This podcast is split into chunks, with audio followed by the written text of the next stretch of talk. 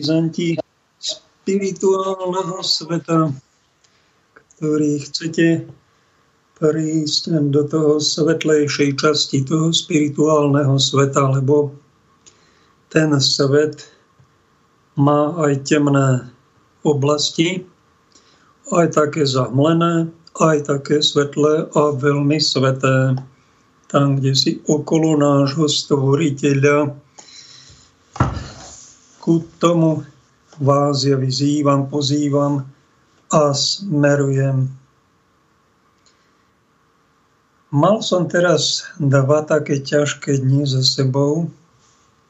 Volala mi jedna vzácna sestra a po tom telefonáte, zaujímavé, že po telefonáte, to sa mi stalo párkrát v živote, raz mi volal jeden rodný brat, a po telefonáte som cítil, ako keby ma vretenica uštipla. A tak som to spracovával niekoľko hodín. No a toto po tom telefonáte veľmi pokojnom, slušnom som zachytil z tejto sestry možno jej duchovný boj, alebo kto vie, čo to bolo, ale dva dni som vám musel ležať. Triasol som sa, chvel som, zvýšená teplota, slabosť a len ležať. A tak som vám bol v posteli až do teraz. Teraz dnes sa mi nejako poľavilo. A čo robím v také dni? Ja sa vám veľa modlím. Myslím na nebeského Otca, ale toto bolo také zvláštne, tupé, niečo tak hrozivé, taká tupota, No aj to je nejaký, nejaké duchovno, ktoré je možno nielen v tej sestre, možno v celej spoločnosti a citliví ľudia to chytajú a takto sa obdarúvame jeden druhého tým, že to preberieme. No a tí, ktorí sa modlíme, takto nejako zomelieme ten problém. Očistíme, premeníme a dostane sa to do normálu za 30 rokov, čo som v službe, vyše 30 rokov, som mal takýchto stavov stovky krát.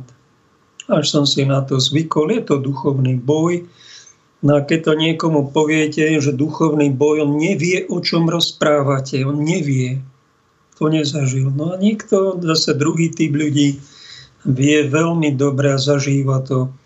Lebo niektorí sú takí cynickejší, takí hrubokošci, No a sú takí jemnejší tí ľudia, ktorí žijú ten svoj život aj na nejakej citlivejšej, jemnejšej úrovni a zachytávajú všelijaké hrôzy, ktoré sú aj okolo nás a riešia ich vo svojom vlastnom tele. Tak, ak mám nejaký slabší hlas dnes, tak je to preto to. Určite zažívate aj vy nejaké také situácie. Čo sa dá z toho vyťažiť je, odovzdávam ti to, nebeský Ocko, cez obetu Ježiša Krista, cez jeho presvetú krv, krv Kristova očistí. Tam ešte pridávam slzy Pany Márie, obmite túto hrvozu, túto neľudskosť, túto tupotu. A takto sa dá aj to najnepríjemnejšie premeniť na niečo požehnané, na niečo, čo vás obohatí, čo iným pomôže. Je to tzv. duchovná práca na učisťovaní ovzdušia, služba iným, nenápadná služba iným, o ktorej väčšina ľudí počas života ani nevie, Tí, ktorí sa zaujímajú trocha hlbší duchovný život, o mystiku, o stigmatizovaných, o svedcov, tak sa dočítajú v každom jednom životopise, že títo duchovní borci a bojovníčky to mali na dennom poriadku a takto premodlievali hrôzy tohto sveta vo svojom eh, vnútornom myšlienkovom svete. Na obrázku máte ihlu, najbizarnejší skalný útvar vo Vysokých Tatrách. Donedávna som sa som to myslel, kde to je, však to bude asi niekde v Tatrách, ale v tej polskej časti. Nevedel som, že a dočítal som sa len vari pred dvoma, troma dňami, že to je u nás na Slovensku, nie ďaleko od Štrbského plesa, smerom na Popradské pleso a tam, kde si je nejaká rampa, kde sa odbočí doľava, že to je ďaleko. Smerom na Mengusovskú dolinu, ktorá má vraj 8 kilometrov, je tento skalný útvar, ktorý sa volá Ihla. Ihla v Patrii a z dola juhu títo horolesci každý rok nabere nejaký odvážlivec. Myslel som si, že šialenec, ale však oni sa tam zaistia nejak s kobami. A túto ihlu zdolajú a potom si takúto fotku urobia a majú z toho, no určite majú z toho nejakú radosť, ktorú my nepoznáme, lebo nám sa do takýchto experimentov horolezeckých moc nechce je to možno na inšpiráciu. Keď tam pôjdeme najbližšie, tak sa na to aspoň pozrieť, že to má okolo 150 metrov a ten, tá vrchná väža okolo 60 metrov. Vyzerá to veľmi zvláštne, taký najzvláštnejší skalný útvar, čo poviete. A tí, ktorí to nepoznajú, tak budete vedieť niečo také, niečo také môžete si doštudovať. Názov dnešnej relácie je revízor a mám na mysli revízora kresťanstva. Tak sa definoval jeden z filozofov dánskych, že on sa hlbšie zamyslel nad svojim životom, odporúčal aj iným, keď chcú komunikovať viac s Bohom, tak eh, choďte do ticha, Nechoďte len do nejakého stáda, lebo budete oplnení skupinovým duchom. Aj to stádo má svoju silu a nikdy pravdepodobne sa neoddelíte od toho stáda a nestanete sa baránkom, ale takými ovcami, ktoré aj spolu blačia, aj spolu prežúvajú, aj spolu, kde si putujú, tak ako im kto si prikáže. Taký baránok to je ten, ktorý, možno je to symboly v symbole toho podobenstva, kde pán Ježiš hovorí, keby sa jedna ovečka stratila a pastier sa za ňou pustí a nájde ho, bude mať z nej z tej jednej väčšiu radosť ako z tých 99, ktoré zostali v tom košiari. Možno tá zatúlaná ovečka, to je symbolom človeka, ktorý odišiel zo stádovitého ducha, vyčlenil sa našiel hlbší zmysel svojho života. A tento dánsky filozof Søren Kierkegaard, tuším, tak sa to presne vyslovuje, ktorý žil pred 200 rokmi v Dánsku, bol členom luteránskej cirkvi, objavil a pochopil svoju úlohu v kresťanstve tým, že sa hambil volať kresťanom, a povedal, ja sa za kresťana ani nepovažujem. Hoci by ste povedali, však to je veľmi vzácný človek, jeho brat bol luteránskym biskupom, jeho otec bol veľmi zbožný, pobožný človek, ale on pochopil, že toto, čo my žijeme, toto je nejaký odvár alebo také limonádové kresťanstvo. Niečo, čo nemá veľmi spoločné s kristovským životom. My síce vyznávame Ježíš, Evangelium, ale žijeme tak, aby sme mali len pohodlný život. A v tomto je tento autor veľmi cenný.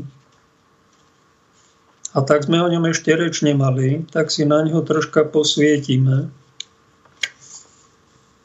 Možno vás inšpirujem prečítať si niečo z jeho tvorby. Ani neviem, či máme niečo v slovenskom jazyku. V češtine je toho dosť. Mám pred sebou jeho poslednú knihu Okamžik, ktorej desiatú kapitolu už nestihol vydať, vyšla až po jeho smrti. A pár dní pred odchodom na väčnosť napísal, počúvajte, nenazývam sa křesťanem, Neříkám o sobě, že jsem křesťan. To musím stále opakovať, to si musí snažiť zapamatovať každý, kto chce pochopiť moju zvláštní úlohu. Áno, vím dobře, že to zní skoro ako bláznovství v tomto křesťanském svete, kde všichni a každý je křesťan, kde pojem byť křesťanem je niečo, čím samozrejme každý je, řekne-li niekto o sobě, nenazývam se křesťanem, a to člověk, ktorého křesťanství zajíma do té míry ako mne. Ale jinak to být nemůže. Pravda vypadá vždy ako jakési bláznavství. Ve sviete žvástu, nebo je isté, že žijí ve sviete žvástu, je mezi jiným právě to je žvástem, že je tak beze všeho každý křesťanem. Je to taký zvláštny, zvláštny postoj ku Kristovmu posolstvu, aj ku kresťanstvu ako takému. A keď takto žil svoj život, nechcel mať účasť na tej luteránskej štátom sponzorovanej cirkvi, mať z toho výhody, ale ušiel e, medzi tých, ktorí túto kresťanstvo formálne veľmi kritizujú, bol za čudáka. Bol za nejakého odľuda a mal to ťažké. A mal aj utrpenie. Píše v jednom liste v jednom, jednému priateľovi, že dosť veľké psychické utrpenie mal. Na to je, netrpel muky tým, že ho niekto prenasledoval, zabil alebo vyhodil, ale pridal sa pravdepodobne, bol to jeden z kristovcov, ktorý prispel k šíreniu Božieho diela aj tou svojou kritikou, aj týmto svojim utrpením, aj týmto svojim dielom. Je to otec vraj aj psychológie. A vo filozofii, keď študujete teológiu, tak prvé dva roky je aj filozofia a potom 3-4 roky je teológia, pretože to je taký základ. Treba byť najprv dobrý filozof, ak chce byť niekto dobrý teológ. Tak mali sme vo filozofii Serena Kierkegaarda, ak si dobre spomínam, ako zakladateľa existencionalizmu. Hlbšie sa zamýšľal nad tým, prečo žijeme, aký zmysel má náš život. Treba si všimnúť aj ľudí, ktorí nemajú zmysel života a trpia tým, alebo robia, žijú a nepocitujú z toho radosť, nepocitujú zmysel. To je také dobre všimnúť si to. Nie je to prehlušiť veľa peniazmi, veľa robotov, veľa cestovaním, veľa zážitkami. Všimni si to, chod do ticha. Všimni si to, či to, čo robíš, ti prináša radosť. Či ti to dáva zmysel či sa to páči Bohu. Na to je existencionalistická filozofia veľmi dobrá, pretože nám pomáha zorientovať sa, na čo sme tu. Aký zmysel pobytu tu na Zemi má mať, kde to všetko smeruje, dobre to dopadne. Je dobre si dať takéto otázky. A máme tu kresťanstvo, čo krása, Máme tu kopu kostolov, liturgii, pastoračných aktivít, pútí, e, média. Máme tu kresťanstvo, ale chýba nám tu revízor kresťanstva, tak ako to robil Søren Kierkegaard, Rečo, tak nazvem Kierkegaard, sa mi to viac páči, hoci to není asi presné, že dal takú revíziu a žijete vy tu ako kresťania, alebo sa tu na kresťanov iba hráte. Píše ďalej, stanovisko, ktoré mám zaujímať a zaujímam, je tak zvláštní, že zcela doslovne v 18 století křesťanstva nenalezám nic analogického, nic tomu odpovídajícího, čeho bych se zachytil. A tak proti 1800 letům stojím zcela doslovne sám. Jediná analogie, ktorou nalézám, je Sokrates. Moje úloha je sokratická úloha. Revidovať učení křesťana. Nenazývám se sám křesťanem, protože nedosahují toho ideálu, ale mohu ukázat, že ostatní jsou jimi ještě méně. Ty šlechetný, prostý muži starovieku, ty jediný člověk, kterého s obdivem uznávám za myslitele, jen málo je o tobě dochováno, jediném pravém mučeníku intelektuality mezi lidmi. Tak toto pravdepodobne filozof Sören zacítil v tichu. Takéto poslanie prispieť niečím do dejín cirkvy, do dejín filozofie, revidovať kresťanstvo, byť revízorom kresťanství. Počas života si ho vraj luterská církev akoby nevšímala, ako by ním pohrdala a keď sa niečo vydalo, nejaké knihy alebo nejaké články v novinách. Však to on není ani kresťan, to, to je také niečo pomimo a to je nejaký filozofko a dajme si s ním pokoj. Ale keď on zomrel, 42-ročný, tak ho začali vychvalovať ako veľmi silného kresťana, luterána, keď má obrovské zásluhy na obrode cirkvy a církev ho začala oslavovať a to takto? No takto, no. To není jeden prípad za život. Pred sebou utekáme, keď nás niekto trocha kritizuje, nechceme to počuť. Chceme počuť len reči. Chceme počuť iba, aký sme úžasní, ako je všetko v poriadku. No a to je možno tá naša faloš ktorú on nedokázal predýchať, preto sa z toho spoločenstva zdialil. Okamih číslo 10 už nevyšiel.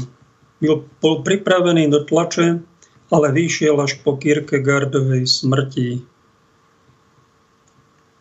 Počúvajte, čo dal ako odkaz. Je to asi ako keby jeho testament. Terak vy môžete viežiti, viežiti, chváli jedny od druhých hledajíce. To povedal pán Ježiš farizejom. 15. júla 1855 on potom umrel asi za, tá, koľko, za 4-5 mesiacov. Tu je opět rozsudek smrti nad celým úředním křesťanstvím.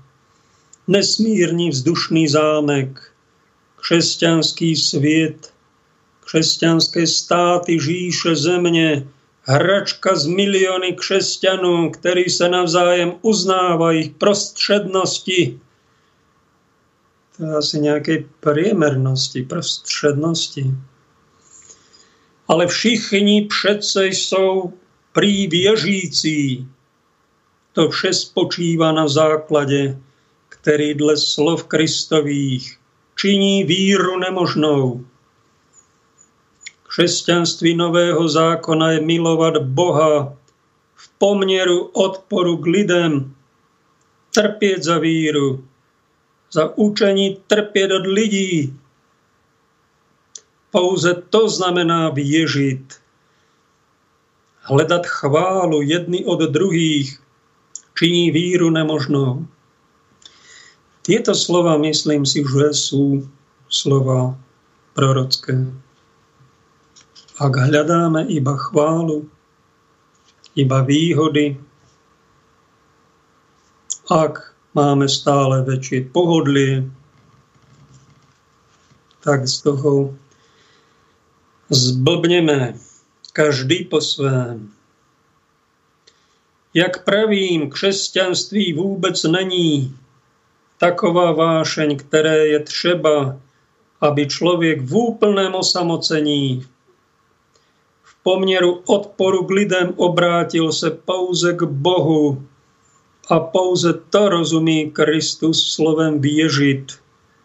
Pročež také oproti přijímání chvály od lidí, nebo hledaní chvály jedny od druhých, mluví o hledaní chvály, která jest od samého Boha. Taková vášeň se již nevyskytuje. Druh lidí, jaký nyní žije, nesnesl by něco tak silného jako křesťanství nového zákona. Zemřeli by z toho, nebo se zbláznili. Jako děti nesnesou silné nápoje, pročež se jim dává limonáda. Úředník křesťanství je limonáda pro bytosti, které se nyní nazývají lidmi. A je to to nejsilnější, co snesou a říkají tomu ve své řeči křesťanství, jako děti říkají své limonádě víno. Tak asi o tom to je dielo Serena Kierkegaarda, ktorý o tom hovorí v každej knihe veľkou vášňou, pretože s veľkou pravdepodobnosťou cítiť z jeho slov, hoci je veľký kritik limonádového kresťanstva, tak je veľký milovník Krista, jeho ideálov, Božieho kráľovstva a ak si svoj odtrpel, je celkom možné, že je tam celkom hore v ríši, kde sú všetci svetí, hoci bol Luterán. Hoci pocitoval zvláštnu formu osamelosti, stačí takémuto filozofovi, jeho múzou celého jeho diela bola Regina, ktorú požiadal, aby boli snúbenci pocitovali k sebe silnú príťažlivosť prvé, odkedy sa stretli a tak plánovali, že sa zoberú a on zvláštne po nejakých mesiacoch ani, nie, ani, ani neprešiel rok to zasnúbenie odvolal. V životopise som sa dočítal, že nevieme, prečo to odvolal, ale dočítal som sa v jeho diele, že sa bal, že žena nebude patriť len jemu, bal sa neverí, bal sa svojej trudnomyselnosti, necítil sa na manželstvo. Tak. No tak ona sa potom po nejakom čase zasnúbila s nejakým veľvyslancom na Kanárskych ostrovoch, tuším, tam aj ocestovali a chcel sa s ňou len stretnúť. Pán manžel, ktorý sa zobrali, to nedovolil a ešte mal potom väčšie utrpenie tak také rôznorodé peripetie majú aj títo veľduchovia. Nemajú klasický osud. No a jeho dielo bolo šíriť spisy, trpieť za Krista, byť kritickým prorokom, aby naše kresťanstvo, aby sme v ňom príliš nespohodlnili. Raz ma pán biskup z Husickej cirkvi, ktorý sídli a má biskupský úrad na Slovensku a počul toto vysielanie, čo vystielam, tak povedal, vy ste taká štika v tom rybníku medzi tými kapry. No tak možno musia byť aj nejaké štiky šťuky, ktoré tie kapre ponáháňajú, lebo oni sa zvyknú zabahniť a znekvalitniť. A možno keď je nejaký prorok medzi nimi, tak e, sa troška začnú zamýšľať a ich to k niečomu snáď inšpiruje, pohne takou šťukou rybníku vám je pre kňazov aj biskupov pápež František. My sme sa tu tvárili, bol nedávno tu ako je všetko úžasné, no ale on doskarhá, doskarhá aj biskupov, aj nunciov, aj kňazov, aj prelátov, vyššie postavených klerikov a nakladá im rôzno rodvážo niektorí veľmi nemajú radi. A to preto, lebo zatína do živého a neboli sme dlho, dlho, dlho 10 ročia za to, na to zvyknutí, aby prišla kritika do vlastných radov. No tak keď to robí pápež, asi ho duch Boží na to inšpiruje, pretože to treba robiť. Aj kňazi, aj biskupy nie sú oni neomilní vo všetkom a dokonalí a potrebujú občas aj oni pokarhať. A to nemyslím zlom, to myslím v tom najlepšom, aby boli aj oni kvalitnejší, aj viera. Takéhoto revízora kresťanstva v oficiálnych štruktúrach na Slovensku tuším ani nemáme medzi klerikmi. Ak to trocha robím ako kňaz na poslednom mieste v tomto médiu za tých 7,5 roka, ďakujem za to Bohu. Netušil som, že až tak dlho budem verejne pôsobiť. To bolo asi božích plánov. Ja som myslel, že nejakých 20 relácií spravím a pozrite, koľka je to a toľko rokov. Ale Pane, Ty to riadíš, môj život patrí Tebe, ako Ty chceš rozhodni. Tak sa do takého revídovania púšťajú naši lajci. Rodičia dosiahli to, že deti nenosia rúšky v školách ale že vraj nosia, musia to v striede nie, ale v tých spoločných chodbách, chodbách, tých ostatných priestoroch musia nosiť. Pán doktor Weiss to pomenoval na televízii Slován. Keby dôsledne čítali tú vyhlášku, nemusia nosiť tie deti rúška ani v triedach, ani mimo triedy. A záleží to od riaditeľa školy, ktorý si nastaví tie pravidlá. No pozrite, Niekto sa ozval, lebo mu bolo ľúto jeho detí, no a čo dosiahol? No a keď to chcel urobiť niekto za nás všetkých, čo by sa očakávalo, že by nejaký pastier bránil svoje stádo, tak nie toho. No tak to urobil Janko Baránek, keď išiel do Ikei a tam sa pustil do slovnej konfrontácie s SBS-kármi. Máme tu, ak máme tú ukážku nahratú, pustíme ho, prosím, z režie. Majiteľ tohto súkromného choďte, choďte. pozemku požiada... Ale majiteľ tohto súkromného pozemku sa musí riadiť platnými zákonmi Slovenskej republiky. Pochopte to. Keď mňa majiteľ sa riadi, áno, ja chcem, aby tu chodili ľudia, ktorí majú len Povedzte mi, po, to nemôžete. Pádom... Nie, nie, to je... Ale to je protizákonné toto, čo hovoríte. Nech sa páči. To je protizákonné. Ak to je protizákonné, nech sa páči. Ale ja... To je protizákonné. Mám tú zmluvu, Na áno, čo? budú mať červené trička. Šmitec, dovidenia. Nemôžete vy, vy nemôžete, vy nemôžete participovať na protizákonnej činnosti. Vy tomu nerozumiete? Toto není protizákonná činnosť. Tu máte ostražitosť. Tu máte ostražitosť. Vidíte, čo je toto? Ak viete čítať... Vidíte, čo to je? Vyhláška. Ale, no, a vyhla... Vás sa vyhláška netýka, lebo vy ne. ste mimo. Nie, vyhláška nemôže vám nariadovať, vyhláška robiť toto, čo robíte. Viete čo, dovidenia. Vyhláška. Generálny prokurátor mi dal za pravdu. Generálny prokurátor mi dal za pravdu. Lebo generálny prokurátor presne toto... Ktorý je base, alebo ktorý ešte len bude base? Myslíte Maroša Žilinku? Ja neviem.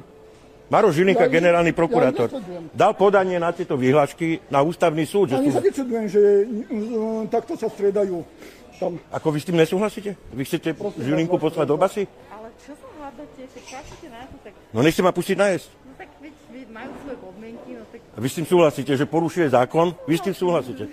Nie, ale nemám kapacitu piatok večer sa dohodnúť. Ale ja tu nemám ani testy, ani nič a nemôžem sa najesť, rozumiete? Tak vám kúpim rezeň a donesem ho. To nejde o to. Ježiš, vy to je... To, to sú ovce, bože. Čo? Kde sa majú nosiť rúška? Ale prosím vás. Jasná. Máte tu napísané vyhlášku? Kde je zákon? Aká, aká vyhláška je platná? Aká vyhláška je platná bez zákona, mi povedzte. Ale pani, my sme si to tiež nevymysleli. Vy dodržiavate neplatné pravidlá. Vy, sa, vy participujete takisto na tom rozklade. Nerozumiete tomu? Ale však ja vás Lebo to je vyhláška. ale Ma, čo- čo máte si- minimálne vzdelanie? Ale čo si myslíte, že my s tým niečo spravíme? Že my sme No vy to robíte to, že, že mňa teraz nepustíte tam. No však Vy participujete na tom. Keď, sa- chcete... A prečo? A prečo? Lebo je to tak nastavené proste. Presne. A keď vám nastavia, že, jak on povedal, že keď mu nakážete, že bude púšťať len v červených tričkách, Pane, my dodržujeme pravidlá, keď ich chcete Čo dodržovať. sna- Dodržujeme pravidlá, keď ich chcete dodržovať s nami. toto nie sú pravidlá, to je nie, svojvola, vy tomu nerozumiete? To není Takisto svoj To je svojvola pre Boha. Vy si neuvedomujete, že sa to... My to sme sa tak rozhodli, ale ako firma sme sa tak rozhodli. ale vy musíte ako firma dodržiavať zákony tejto krajiny. Žiadna vyhláška bez opory v zákone nie je platná. Žiadny zákon zatiaľ na Slovensku nenakazuje ani nepovoluje niekomu vydať vyhlášku, že vás bez týchto OTP nemôžu pustiť do objektu. ale my vás tu nepustíme, takže buď... Čo spravíte? Zbijete ma? Nie, Nezvieme vás, môžeme zavolať policiu a potom to môžete riešiť s policiou. Dobre, tak idem aj na vás dať trestné oznámenie. Dajte mi mená, alebo niečo dajte. Ale Čo? neviem, podľa vás to má zmysel, že niekam to Ale vedie. samozrejme. A kam to vedie?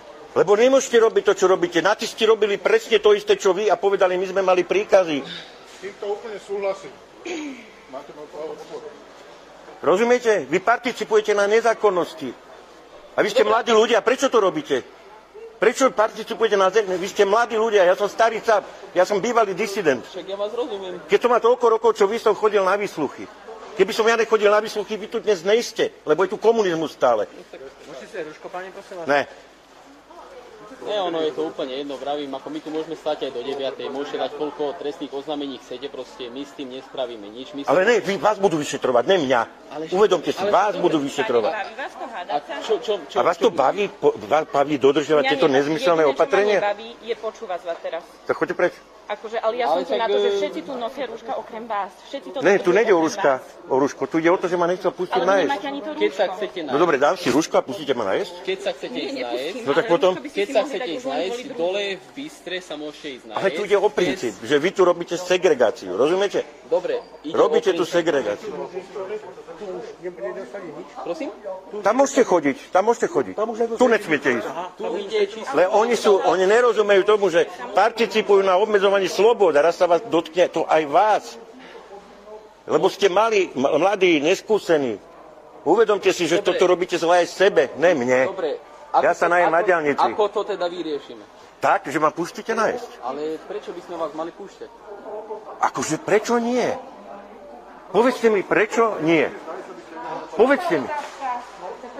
Pane, Čo je to za otázka? pozrite, Prečo by ste ma... Čo je to za otázka, sa vás sú pýtam? nejaké pravidlá, ktoré Aké treba... pravidlá? Aké pra- Ukážte, dajte papier, ukážte to na... To je vy- to je neplatná- Dajte to na zmluve, dajte to je vyhláška. Ja sa môžem vysrať, to si ja napíšem. To je neplatná vyhláška. Ja sa na to môžem vykašľať, ja si to napíšem, čo chcem. Čo si to dovolujete? To je neplatná vyhláška. Tá vyhláška nemá oporu v zákone, pochopte to. Čo si to dovolujete? Poznáte ústavu Slovenskej republiky? Áno? A, a je tam jasne napísané, že vyhláška musí mať oporu v zákone? Dobre, Je to tam napísané? neviem, teda ja... Neviete, tak nepoznáte tú ústavu. Prečo si to vyžadujete, keď to nepoznáte? Tá, vy, to je neplatný zrab papiera, ktorý vy tu obhajujete. Za to, že máte blbý oný rozkaz a robíte sprostú. A keď vám prikážu, že máte začať strieľať tých ľudí, vy čo, urobíte to? Samozrejme, že nie. Tak potom prečo ma nepustíte? Toto robíte. Prečo robíte toto? Ale nás to sem prísť. Ale nás to ne... Nie, ja som sa chcel ísť nájsť, ale vás to baví. Nás to nebaví. Ale kto vás sem volal? Vy ste si ma nemali všimať, aby som sa najedol a odišiel. Ale ja to musím. Nemusíte tu byť. Prečo? Viete, čo sa vám v najhoršom stane? Vyhodia vás z roboty. To sa vám v najhoršom stane. Tak ste počuli, jeden z nás sa odvážil byť revízorom toho, čo sa deje. A dopadlo to hádkou ikeácké ovce a barán. Oni dodržujú vyhlášku a on tvrdí, že chce dodržiavať ústavu Slovenskej republiky, ktorá tvrdí, že je treba dodržiavať iba tie vyhlášky, ktoré majú oporu v zákone, lebo inak sú tie vyhlášky nie záväzné, čiže dobrovoľné. Janko Baránek má v podstate pravdu. Ale ovce ho majú za hlupáka. Pre tie je najpodstatnejšia vernosť, vyhláška, to, čo povie najbližšia vrchnosť. Presná diagnóza tohto diania je, to není kresťanstvo, to není zdravý rozum, to je etatizmus. Klanie sa štátnej moci, Všetci proroci všetkých čias, aj Søren Kierkegaard by povedal, to je modlárstvo, ktoré vás znesvecuje. Opakuje sa to každej generácii. To, čo sa udialo, tuším, pred 2,5 tisíc rokmi, nejaký Nabuchodonozor dal sochu, všetci sa tomu musíte tej soche pokloniť ako Bohu a keď sa traja mladíci nepoklonili, do pece, tam zhoríte, rozpalte tú pec. V knihe Daniel sa o tom krásne píše. Prišiel medzi nich aniel, ktorý mal podobu niečoho božského a zaujímavé ten oheň sa ich nedotkol a vyšli z tej rozhorúčenej pece zdraví, živí, ohňom nedotknutí. A keď to videl král Nabuchodonozor, tak bol zaujímavé, že nie je rozčúlený, nenadával, ne, ale bol dojatý. Z týchto troch služobníkov, ktorých prednedávno chcel zabiť a on zistil, že ich chráni, Boh živý a pravý. A k tomu treba mať len nič iná, len obrovský rešpekt. Podobne zmýšľajúcich ako Janko Baránek je nás veľa. Myslím, že väčšina do slovenského národa. Rúška si dávame nie kvôli ochrane zdravia, ale kvôli tomu, že doslova nemáme chuť sa takto trápne doťahovať s SBS-kármi či nervy drásať našim predavačkám. V podstate tak podporujeme trápny a malý podvod štátnej moci na občanoch. Za čo sa takto verejne ospravedlňujem? Hambím sa aj za tých, čo sa nehambia, iných celkom zbytočne buzerujú a ani sa nikomu verejne neospravedlňujú. Idú na očkovanie nie kvôli ochrane zdravia, ale keby ste sa spýtali, a vy ste prečo boli na tom očkovaní. No viete čo, aby som, pani doktorka Elena z Milána, aby som mohla E, ísť na svadbu môjmu synovi? Ďalšia pani učiteľka Radka, no aby som mohla ísť na dovolenku pri more, e, kde si do Chorvátska. Tretí hovorí, no aby som nebol vyhodený z práce, alebo e, pred týždňami tri pánie povedali, Prešove sme sedeli za stôl, no aby sme boli bližšie k k pápežovi a mohli chodiť do kostola. A to chcú ešte niektorí ozaj etickí dezoláti nanúcovať iným vakcíny, ktoré im nie sú treba deťom. To je už obludné. Čiže všímate si to, my nejdeme, my nenosíme rúška kvôli ochrane vlastnému zdravia, teda aj zdravia iného, alebo sa dávame očkovať. To možno jeden zostav vám povie, no ja to idem preto, aby som ochránil vás, tých druhých. Alebo ako Adela Banášová Vincevá povedala, no viete čo, ja idem na tú vakcínu, ja to ani nie kvôli sebe, ale kvôli tým iným a pretrpím to. Také bizarné všelijaké odpovede na to, že pod tým všetkým je, že podporujeme takto klamstvo za klamstvom a považujeme to za úplne normálne a ideme z kostola. Strašná hamba. Pretvárka, zbabelosť, čo tu my kolektívne predvádzame. Vraj kresťania. A nikto z toho nerobí pokánie. Takto sme dopadli. Kresťanský postoj je to, čo sa pokúsil Janko Baránek v konfrontácii s tými SBS-kármi Vike a dal na nich trestné oznámenie. Myslím, že má toho plné zuby, čo sa deje, nemôže sa na to pozerať, tak nejak niečo robí. A možno by e, bolo neísť takto do boja sám vojak v poli.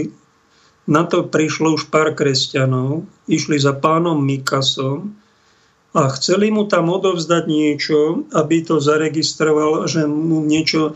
Jedného človeka tam majú na posmech.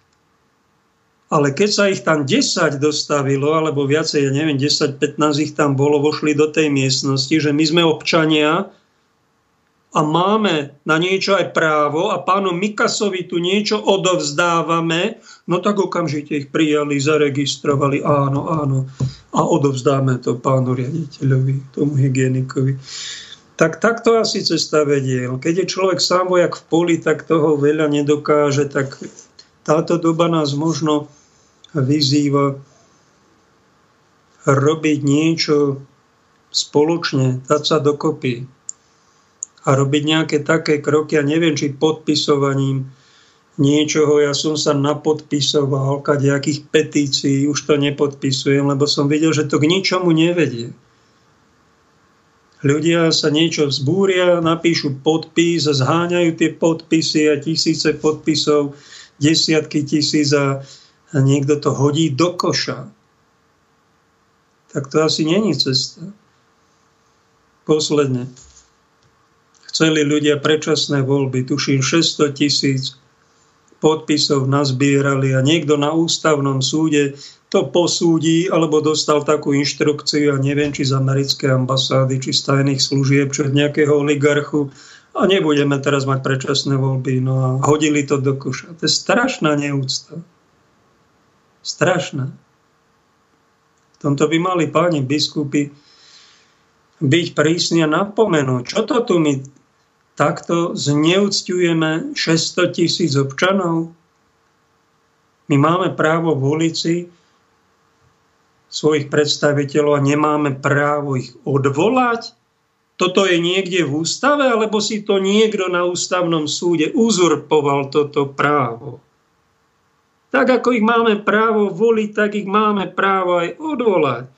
A tí, ktorí toto právo občanom znemožnia, tak robia bezprávie, pošliapávajú právo.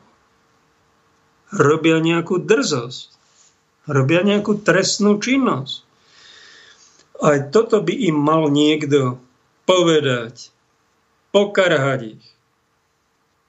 Pretože aj to je povinnosť duchovného človeka nečúšať.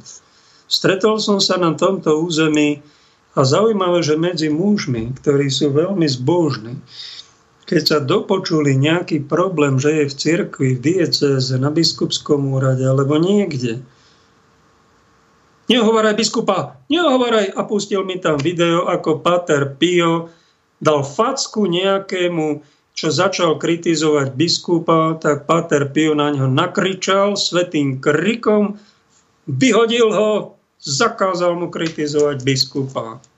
Čo si to dovoluje? Tak on mi toto dal ako príklad, že aj ja takto toto mám robiť. To je postoj jedného, však ja nekritizujem toho biskupa z nenávistí, ale hovorím ti, že v tejto cirkvi je nejaký problém, ja ti o tom hovorím a teraz poďme s tým niečo. A poďme sa, poďme sa radšej modliť.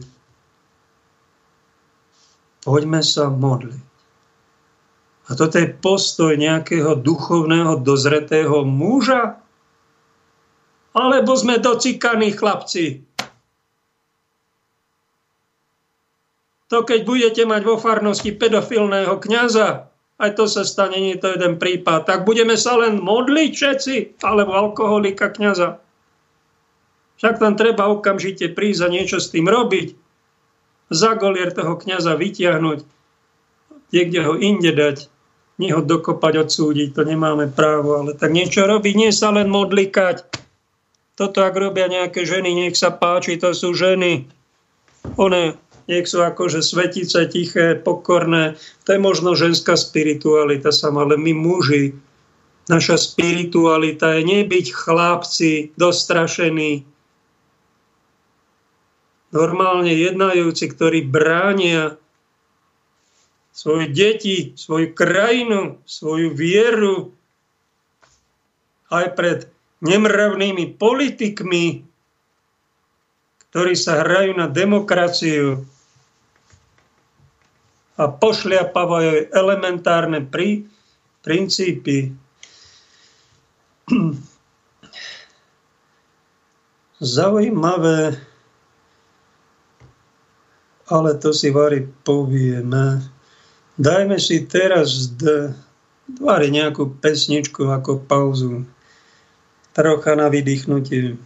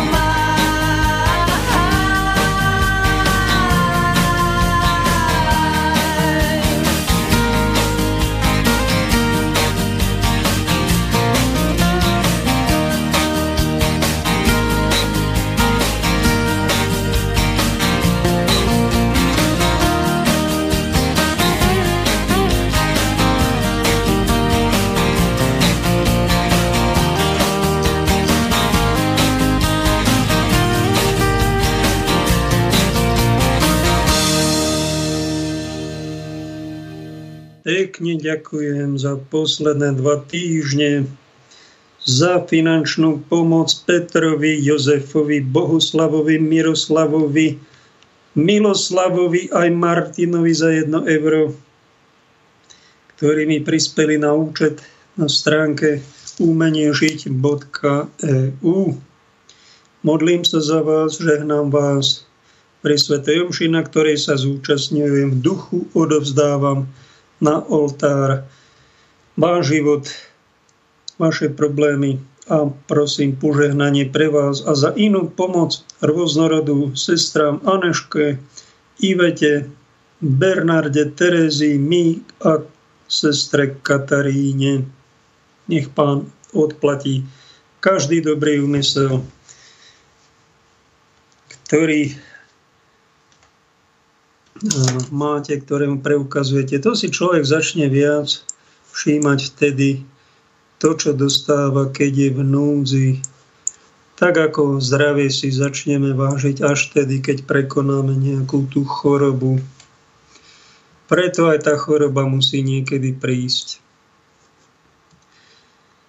Máme tu nejaké reakcie. Dobrý den. Byli Adam a Eva skutečné historické osobnosti, nebo je to pouze legenda o prvních lidech v ráji pro poučení. Ptá se Jan Žezníček, tuším, že on je z Brna. Zajímavý dotaz. Na koncile biskupov, keď sa o takejto otázke a o nejakých iných dlho rozmýšľalo nejaké storočie, pretože dostali sme Ježiša, dostali sme jeho učenie, ale nedostali sme rôzne detaily a takú pevnú gramatiku kresťanstva. Tá sa vytvárala počas stáročí a museli vzniknúť rôzne nárečia, tzv. bludy. A keď sa nejaký blud vyskytol, napríklad v 4. storočí väčšina tzv. kresťanov aj biskupov si myslelo, že je jeden Boh, no a potom je Pán Ježiš. No ale to Boh je len jedna osoba, Ježiš není bo, božská osoba. Tak sa to, biskupy sa stretli a na koncile Nicejskom 325 debatovali o tom, či je Ježiš božská osoba, či nie je. Priateľ, kniaz, klerik, taký dvorný kniaz cisárskeho pánovníka Arius, no tak ten tvrdil, že Ježiš není božská osoba. Svetý Mikuláš sa do neho pustil, dal mu vraj v packu. Čo si to dovoluješ na tom koncile? O Ježišovi Kristovi tvrdí, že není božská osoba. Ty sa nehambíš. A tak presvedčivo rozprával, že tí biskupy zrazu mali jasno, e, že Boh je Boh Otec a je aj božská osoba Syn. No tak ale potom kresťania majú jedného Boha, dve osoby. A zaujímavé, že božstvo Ducha Svetého bolo prijaté až okolo roku 380 na nejakom ďalšom koncile. Čiže nebolo to ani v kresťanstve hneď jasné, to, čo my všetci dnes vieme, že Boh je Otec, Syna, Duch Svetý, tri osoby, jeden Boh. To je najväčšie mystérium.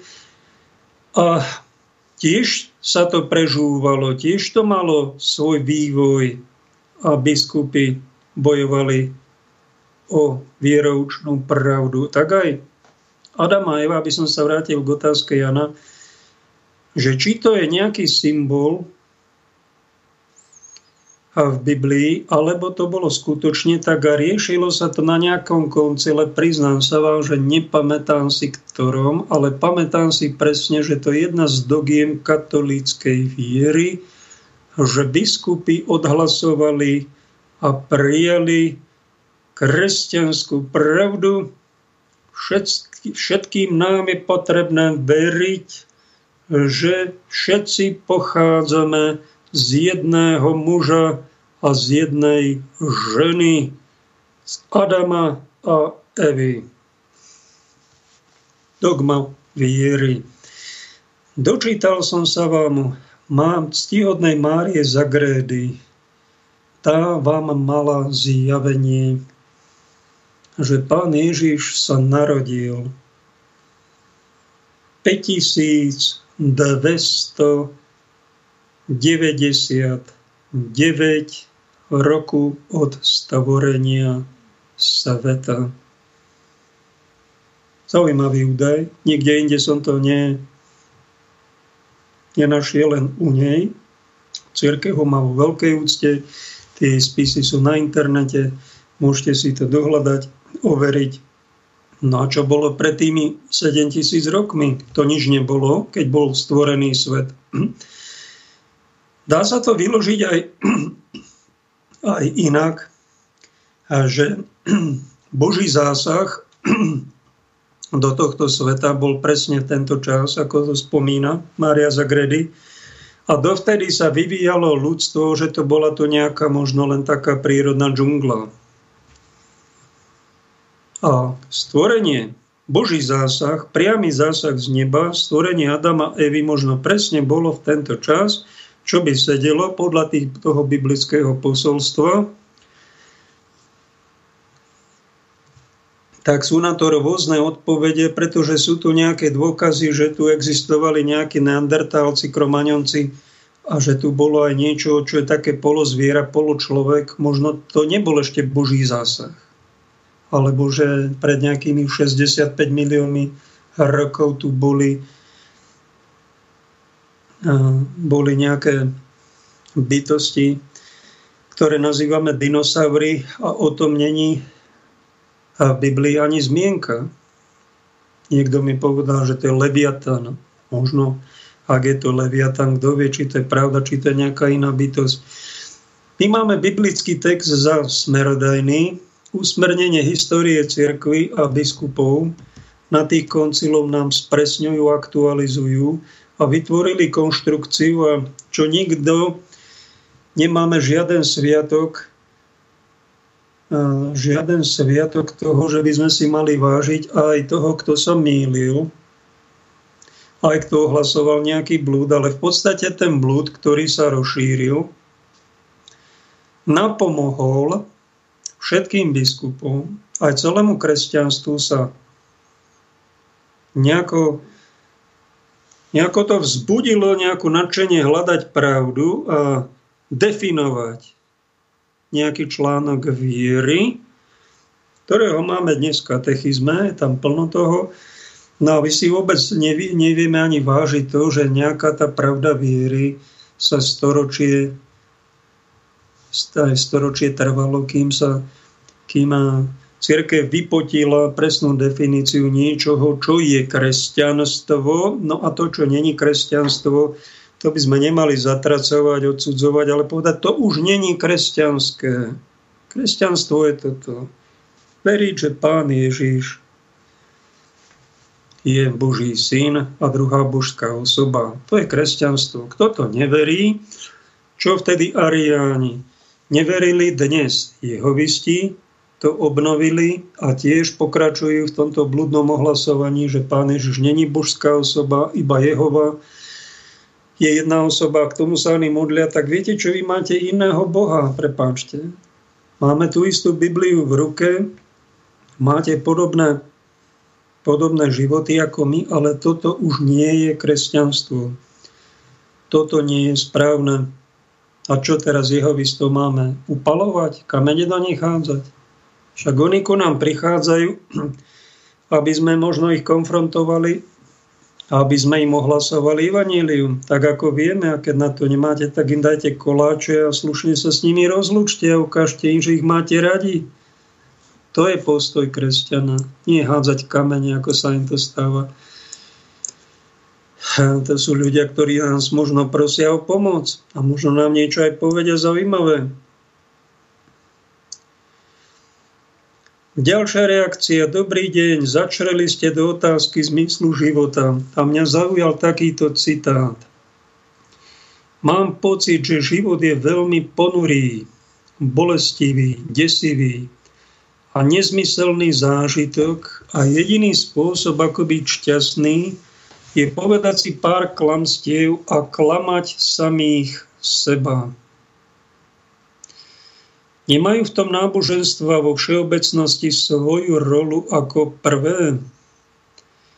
Nežijeme na tomto svete kvôli svojmu zdokonaľovaniu a seba poznaniu? Pýta sa Jozef. Krásna otázka.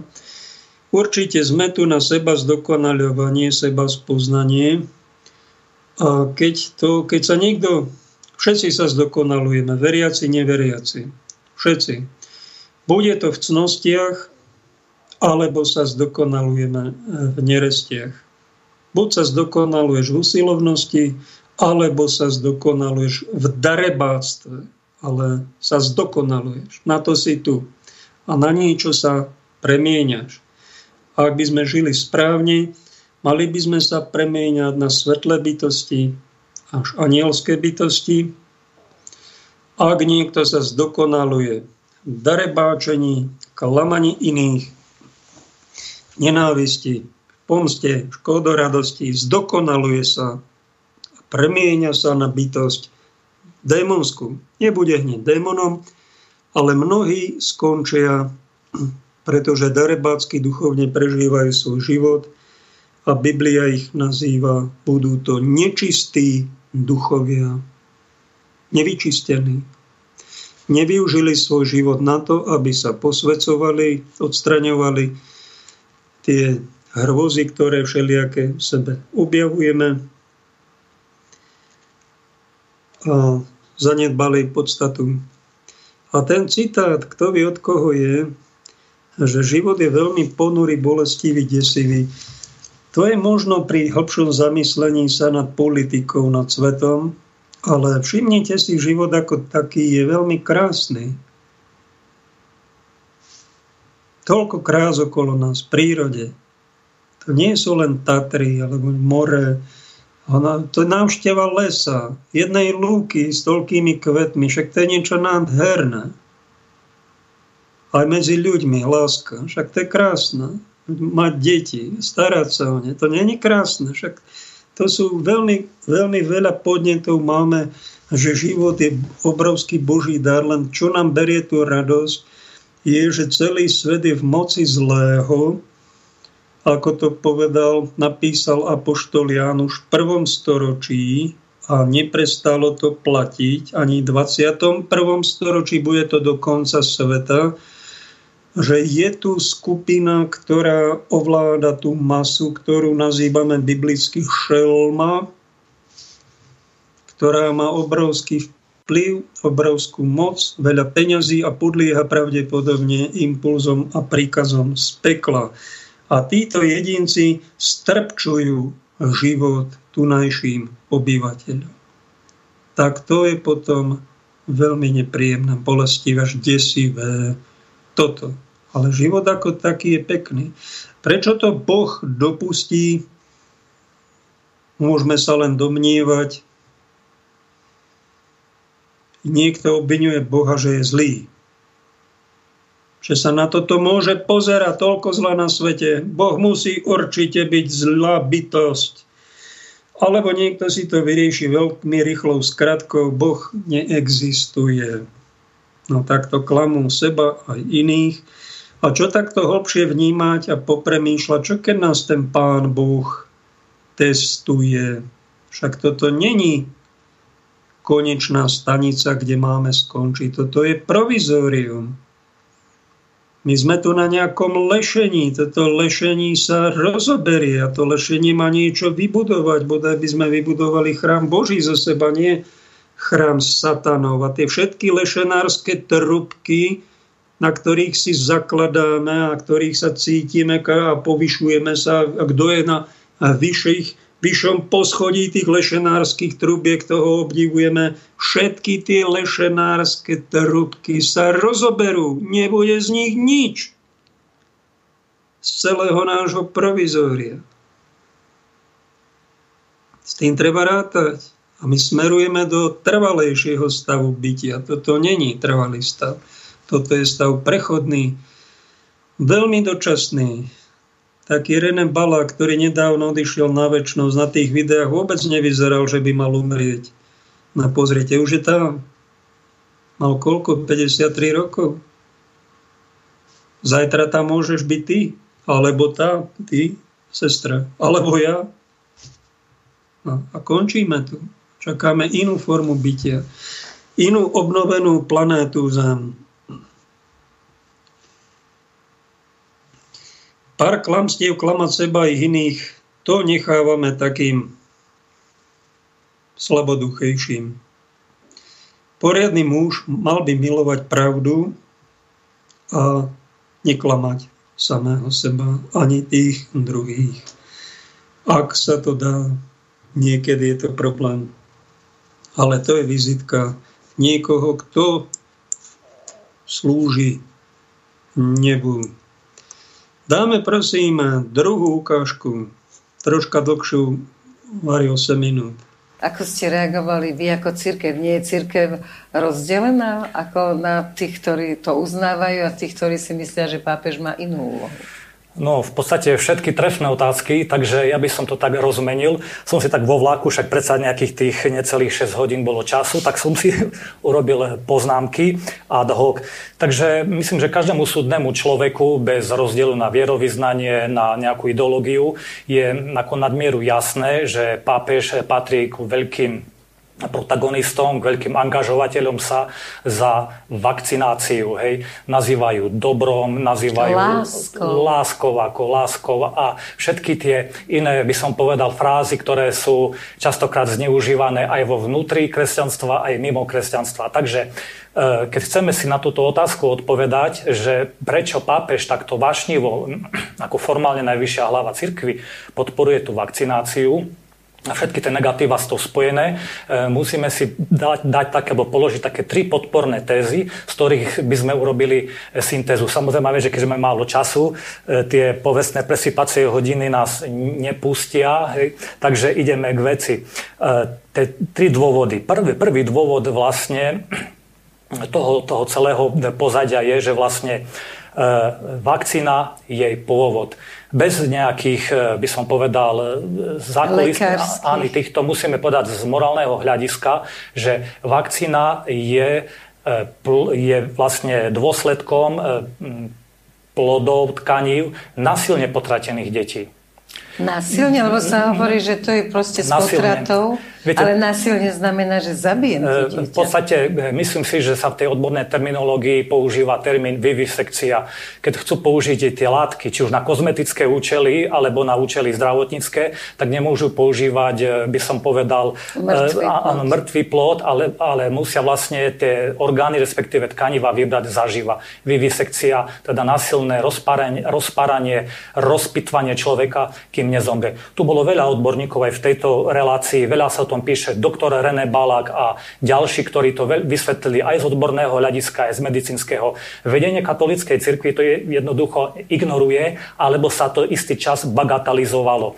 Dokonca je niekoľko oficiálnych dokumentov, teda z tých najvyšších kruhov. Naposledy koncem minulého roku kongregácia pre náuku viery, ktorú podpísal samozrejme vec ako súčasný pápež, a tam si predstavte, že toto, čo vidíme v súčasnej postmodernej spoločnosti, dekonštrukcia, respektíve určitý semantický kolaps. Ako katolická náuka vždy tvrdila, odkedy bola katolická cirkev, že k dobrým cieľom, k dobrým výsledkom nemôžeme sa dopracovať pochybnými alebo, alebo zlými metodami. K dobrému cieľu musí viesť e, správna dobrá cesta. A tam je vlastne tak šalamúnsky, je tam toto ich miešanie dobra a zla, e, prikvapkávanie jedu a celá tá ich alchymia. Tam je celý ten problém, že síce tvrdia v tých dokumentoch, aj v tom poslednom z decembra minulého roku, aj v ďalších starších, že tá vakcí, e, teda, e, že ten, kto ju prijíma, alebo kto s ňou nejakým spôsobom disponuje, musí formálne odmietnúť, že odmietame e, potrat, hej, aby sme ostali katolíci, ale z druhej strany sa máme tvariť, citujem, že je to vzdialené zlo. Takže vzdialené zlo. To znamená, raz, im to, raz sa tvária príliš materiálne, inokedy sa tvária príliš duchovne. Podľa toho, čo im vyhovuje. My to nazývame v našej odbornej terminológii machiavelizmus. Poviem mm. jeden príklad aj na úkor toho piesku Nesledujte dobre, piesok, ne, hovorte. Dobre, tak v podstate ja som vo vlaku tej metafory, lebo treba trošku si metaforizovať, aby sme tu neboli v odborných termínoch, tak si predstavme takúto vec, situáciu, v ktorej sa nachádzame, hej, oficiálna pandémia, núdzové stavy, krízová vec, toto sme už dávno nemali, neviem, ako sa máme spať, celú tú propagandistickú ideológiu. Ja, som, ja by som to dal do takéhoto rámca, že sme v záchrannom člne, hej, loď sa potopila, sme v záchrannom člne. Záchranné člny dneska majú približne kapacitu 60 ľudí. Dojdu nám zásoby, tie životne dôležité, tam sú baličky a tak ďalej. Viem, jak to je, hej, ľudia všetko, čokoládky sa vedia, konzervy sa vedia, potom ostane voda. Hej, zachrana neprichádza, šanca je minimálna, zlyhajú komunikačné prostriedky a teraz je 60 ľudí na lode na lodi. A teda čo je to vzdialené zlo? Jaké to je úžasné klamstvo? Jaká to je lož, ktorá siaha až do, do najnižších, do najnižšieho dna materiálneho bytia. Nechcem povedať, že do pekla, aby som tu nevyzeral ako fundamentalista. Vy ste politolog v tejto chvíli. áno, preto tak teraz rozprávam ako e, politolog. Takže teraz si predstavme, že sme v ohrození života 60 ľudí a vpredu nejaká vplyvná skupina povie, že keď chceme prežiť, musíme zabiť v tejto chvíli najmladšieho, najzdravšieho človeka a skonzumujeme jeho, jeho, jeho meso. Hej? No a v podstate vy ste, rád, vy ste rád asi vzadu v tom člne, 20 metrov od toho ohniska diania, tak si poviete, a tak mňa sa to netýka, ale keď mi to zachráni život, tak dám si nejakú šunku zo stehna. Hej? Takže vlastne to je v podstate to kanibalizmus, kanibalizmus. Viete, keď berete, odoberáte z mŕtvého človeka, sú prípady v dejinách, zrútenie sa lietadla s, s rugbyovým družstvom, myslím 73. nad Čilskými Andami, je rozdiel e, v núdzovom stave odoberať mŕtve, áno, nikto nie je nutený, áno, áno, z, z mŕtvého, slobodný súhlas buď budem jesť, prežijem, alebo odovzdám sa Pánu Bohu. Takže toto si treba pomenovať ako veľmi jasne, je to kanibalizmus. Opakujem ešte raz, je dostatok literatúry, serióznych odborníkov aj v tomto štúdiu, aj, aj v, v médiách, ktoré hľadajú pravdu, že je meritum veci. Vy ste povedali, že formálna hlava s takým nejakou iróniou hlasu, počula som dobre? Jasné, že ešte k tej formálnej hlave a e, prebehne ten druhý bod. E, druhá otázka je, že pápež vlastne podporuje ten obrovský strach, tú ostrakizáciu, tú selekciu tej spoločnosti. Myslím, že tu bol aj mladý doktor Jan Čarnogurský, ktorý vlastne dal skvelé prirovnanie vlastne medzi klasickým nacizmom, ktorý tu bol, a medzi týmto, ja to nazývam ako liberálny nacizmus, ktorý tu je. To znamená, že tento pápež tou, tou vakcináciou e, v podstate propaguje ten úžasný strach, ktorý, ktorý, je, ktorý je v ľuďoch.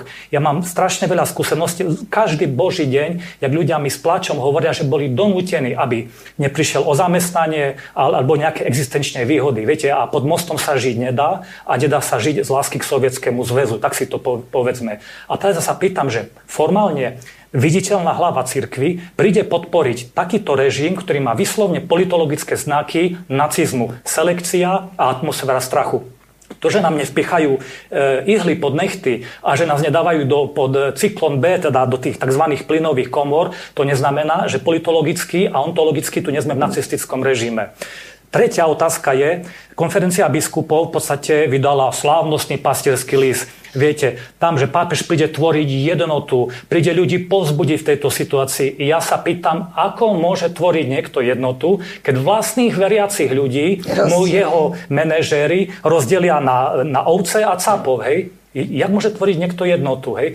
Počul som aj také naivné, no viete, ľudia nechcú poznať pravdu a štrosím syndromom, že budeme e, strkať hlavu do piesku a do horúceho piesku, e, tým nič nevyriešime. A teraz že pápež o tom nevedel. Ako, no, viete, to myslím si, že nebudeme sa tu ďalej usmievať. To znamená, že keď tu máme tretí takýto bod, akože formálne viditeľná hlava cirky tu podporuje takéto nehorázne rozdelenie. Cirky boli rôzne delenia, boli kacíri, e, pravoverní, hej, boli rôzne menšie, väčšie schizmy, ale v podstate nikdy v dejinách cirkvi neboli vlastne veriaci delení na základe toho, že ja som človekom a že ja vlastne kvôli tomu, že som človekom, nemôžem ísť na liturgiu k svojmu pastierovi, keď to tak chceme povedať to, touto rečou. Tak to bol Peter Grečo na ZVTV, ktorý za mnohých mužov, kresťanov, katolíkov je kritický voči tomu, čo sa deje a nejde sa iba modliť, ako všetci títo modlikanti, ale aj niečo robí. Niekedy je treba aj zakričať, niečo povedať, niečo aj skritizovať. Pretože to, čo nám tu prichádza, není moc príjemné a my by sme sa nemali na to iba pozerať, pretože mali by sme sa brániť. To je normálna reakcia človeka, ktorého niekto strká, strká a násilím ho chce niekde dotlačiť a manipuluje ho, klame ho a rehoce sa na ňom a, a, chce, a chce ho desi dostať a ten človek normálny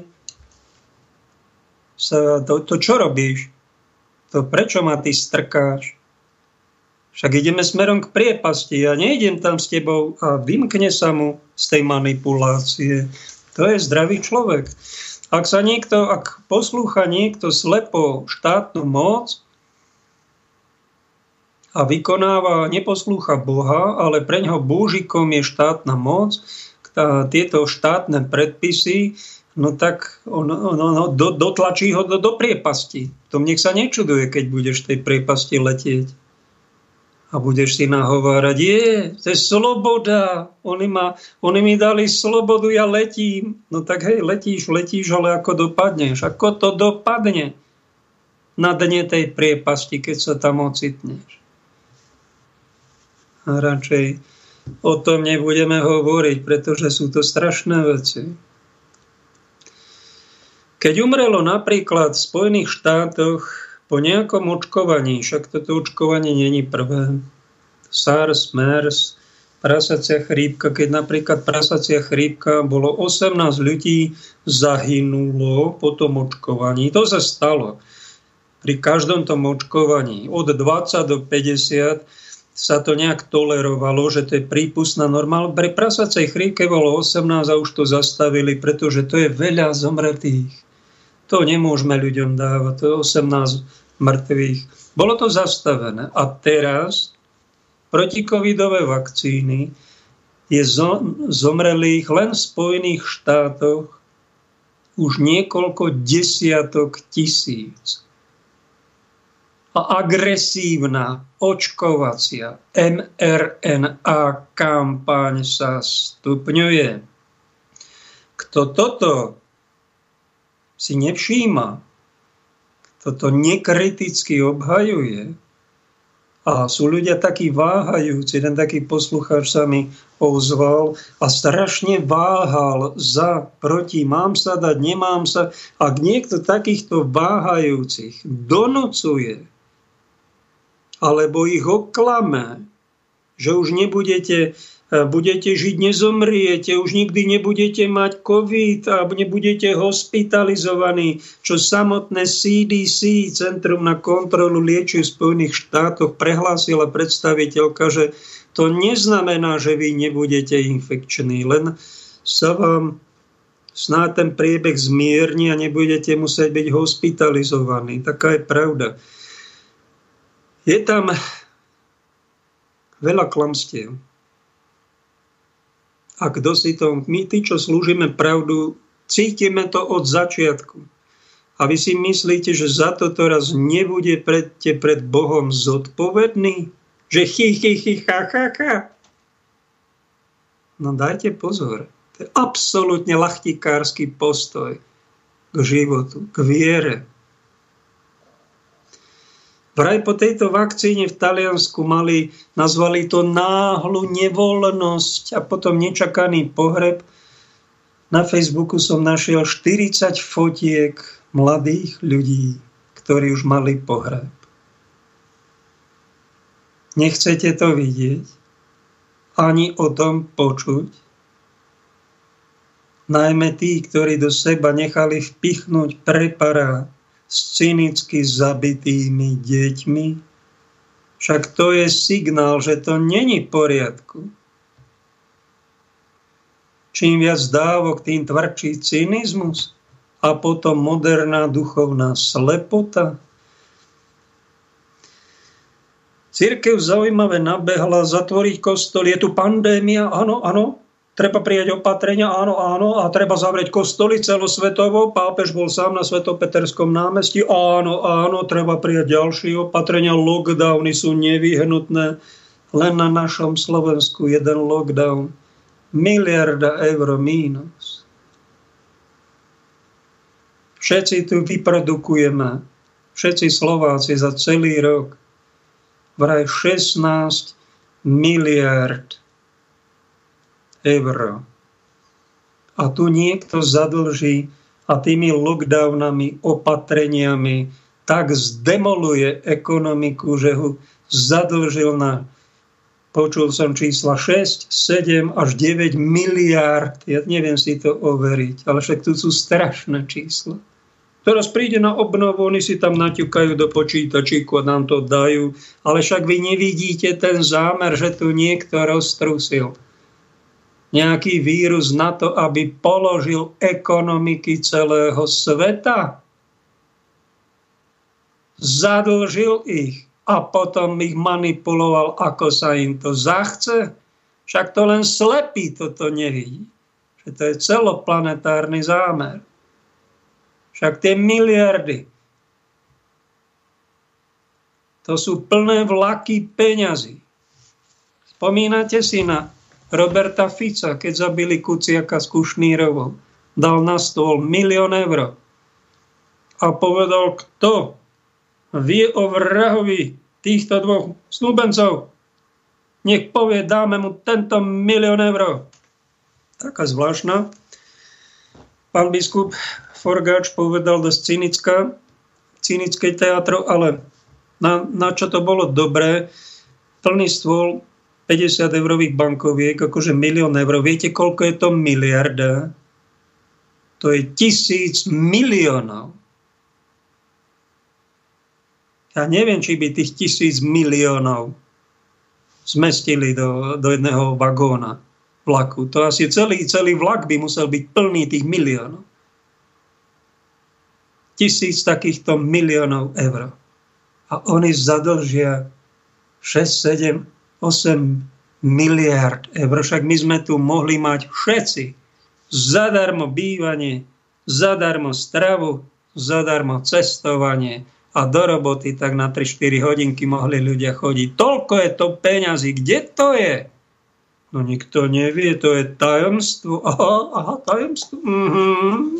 No dobre, to je pre takých retardovaných z pomocnej školy veľmi vhodná odpoveď, ale normálni občania sú zdesení z toho, čo sa deje.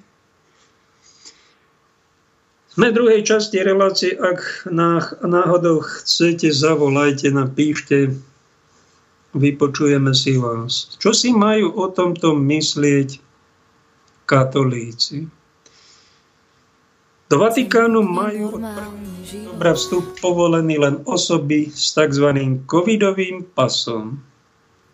Traja členovia Vatikánskej švajčiarskej gardy, ktorí sa odmietli dať očkovať proti koronavírusu, dobrovoľne opustili rady príslušníkov osobnej stráže pápeža a vrátili sa do Švajčiarska.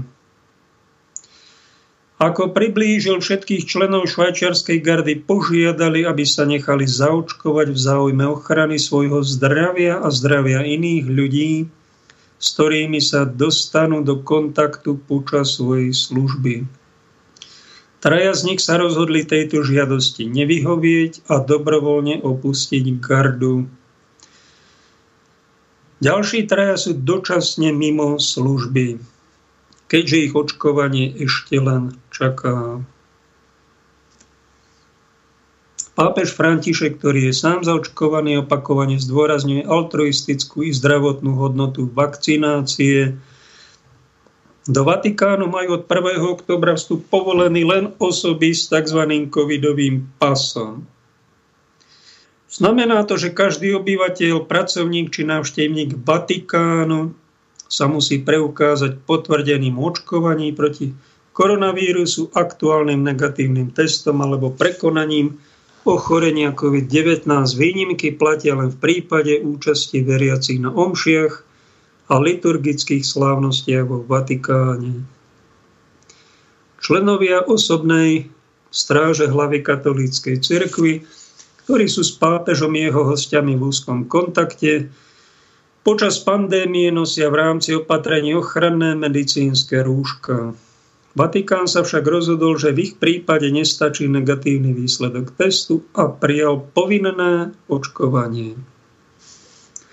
Tak tých, čo sú zaočkovaní a išli s tým dobrým úmyslom chrániť seba, chrániť druhých, že nebudeme sepci, to je všetko pochopiteľné. Taký 70-ročný jeden kniaz to obhajuje Jozef z Turzovky. Nech sa vám páči, očkujte sa. Len, prosím vás, majte pochopenie aj pre tých. A sú to šiesti členovia stráže pápeža, Vatikánskej gardy švajčiarskej, ktorí majú nejakú výhradu vo svedomí. Škoda, že nevieme ich stanovisko, snáď sa to niekde dočítame. Jeden možno má zdravotné problémy, druhý sa bojí, že chce mať deti a nemusí mať deti, že mu to možno neplodní. A tretí možno sa dočítal, že sa do tých vakcín dáva nejaký operačný systém, ako doktorka Kerry Medej uverejnila šokujúce video, že tam niečo začína rás, vyzerá to ako pavúky, a začína sa to rozpínať a že je to operačný systém, ktorý, cez ktorý budú. Je možné toto a možno aj niečo iné, ale zaujímavé, že títo chlapci dostali padáka, čiže prepustení z práce a odišli naspäť do svojej krajiny. Je toto správne? Osobne si myslím, že nie je. Ani tí, ktorí pápežovi radia, Neviem, či sú to najlepší odborníci, či ho tiež nemanipulujú, pretože sám pápež František nemá medicínske vzdelanie. Propagáciu vakcín robí ako nadprácu, pravdepodobne v dobrej viere, že tu je pandémia a že sa to veľmi rýchlo týmito vakcínami vyrieši. Toto si myslím stále to mám, až ma narušilo jeden kolega kňaz mi tak povedal, ale on má zlú vôľu. On musí vedieť tie informácie, čo tam je. Tak som sa nad jeho názorom zamyslel a prišlo mi nejaký iný názor od nejakého iného človeka, od Fera, ktorý mi to povedal z prostredia tajných služieb. Vieš čo? Pápež vie, že títo svetovládcovia idú tvrdo po svetovláde a mali by sme byť vďační, že vypustili iba COVID. Sú ešte voči nám veľmi milosrdní, ktorí nezaučinkuje na deti a je to taká chrípočka, to vidí, že to je nafúknuté v médiách a zaplatené strašné prachy do toho dali. A ak nebudú ovce poslušné, tak nám tu dajú SARS, MERS alebo ebolu a budeme tu padať ako muchy nás takto pozabíjajú milión. A pápež možno cíti, že príjmime radšej túto hru e, s covidom na tieto opatrenia s týmito vakcínkami, nejakých pár e, tisíc ľudí to odrovná, ale je to menšie zlo, ako keď sa budeme vspírať a oni, oni si ten svoj hrôzoplán a antikristovú vládu, oni to dokončia. Či my to chceme, veríme alebo nechceme. Fúha. Ferino, ďaká ti za názor. Toto je ozaj niekde z nejakých tajných služieb, lebo toto normálni ľudia ani nevedia. Ak je to takto, je to jedna z možností. Ja to neviem potvrdiť ani vyvrátiť, len je veľmi zvláštne, že pandém alebo koronavírus, ktorý má úmrtnosť 0,3% s nafúknutými číslami možno 1-1,5%, to není problém. Keby to bez nejakých väčších opatrení nehali premoriť celú krajinu, celú planetu, tak my do roka budeme mať všetci protilátky ako hovorí jeden imunolog, som sledoval imunolog z Česka, takže tie protilátky proti covidu budú oveľa silnejšie ako tie z vakcíny prijatej. No. Dvaja imunologovia v rozhovore po 1,5 roku propagandy, kampane. To je znakom, ďaká Bohu, že to prišlo aj u nás. Pán profesor Krčméry s profesorom Hrušovským debatujú, ale po roku a pol od problému, však to je jasný ďalší znak toho, že vy nás tu manipulujete. Však keby bol nejaký skutočný problém a bola by nejaká výroza, tak by ste dali vládneho odborníka, no a ten by sa každý mesiac stretol s nejakým iným odborníkom, a ktorý by namietal, či jeho postupy sú správne pred televíznymi kamerami a on by mu odpovedal.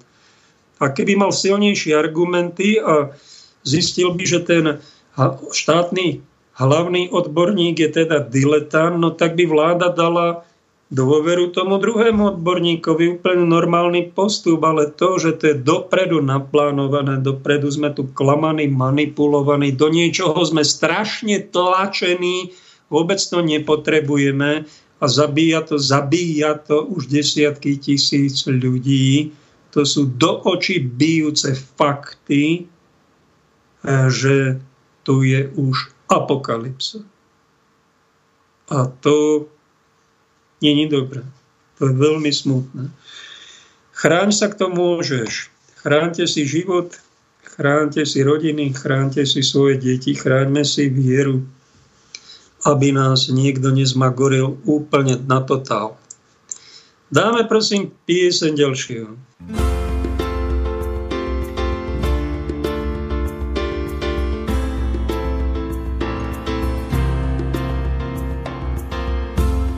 Jednou stejnou oblohou, ve stejnou dobu lidi jdou naproti svým snům. Víra je drží nad vodou, v tom, že tu nejsme náhodou, věř andělů. Co tu zkoušej dát, životu mír a řád,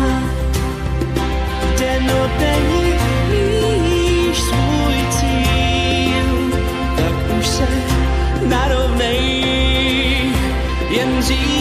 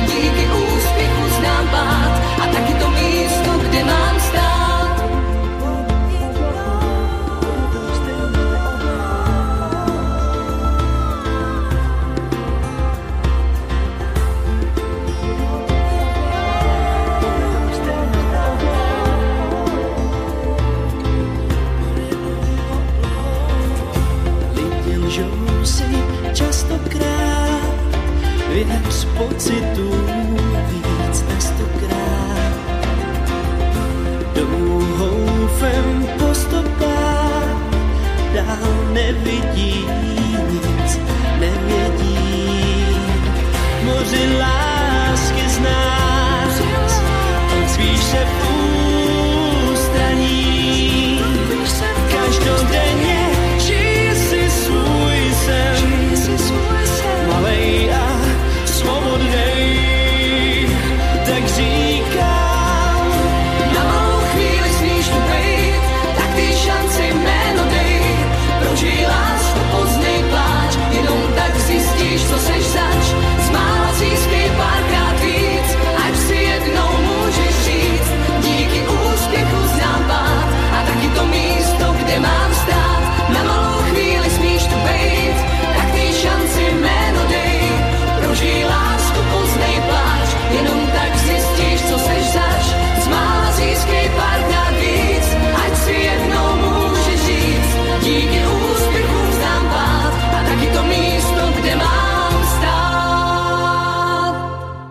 Tak máme tu reakciu od Jolandy. Pekne, pán Pavel, dnes ste akýsi utichnutí. Prizvukujte Slovákom ráznejším hlasom, aby si začali uvedomovať katastrofálnu situáciu. Ďakujem. Pani Jolka či Jolanda, ešte máme pol hodinku. Zavolajte do štúdia. A vy tým rázným hlasom začnite karhať. Tie biedy pomenujte to, sveto sa nahnevajte. Toto rádium, toto médium je špecifické slobodou a to je obrovský luxus. To by som vám tu v každej relácii mal trikrát aspoň pripomínať, že žijeme v obrovskom luxuse slobody slova, ktorý keď sa zajtra skončí, sa nečudujte.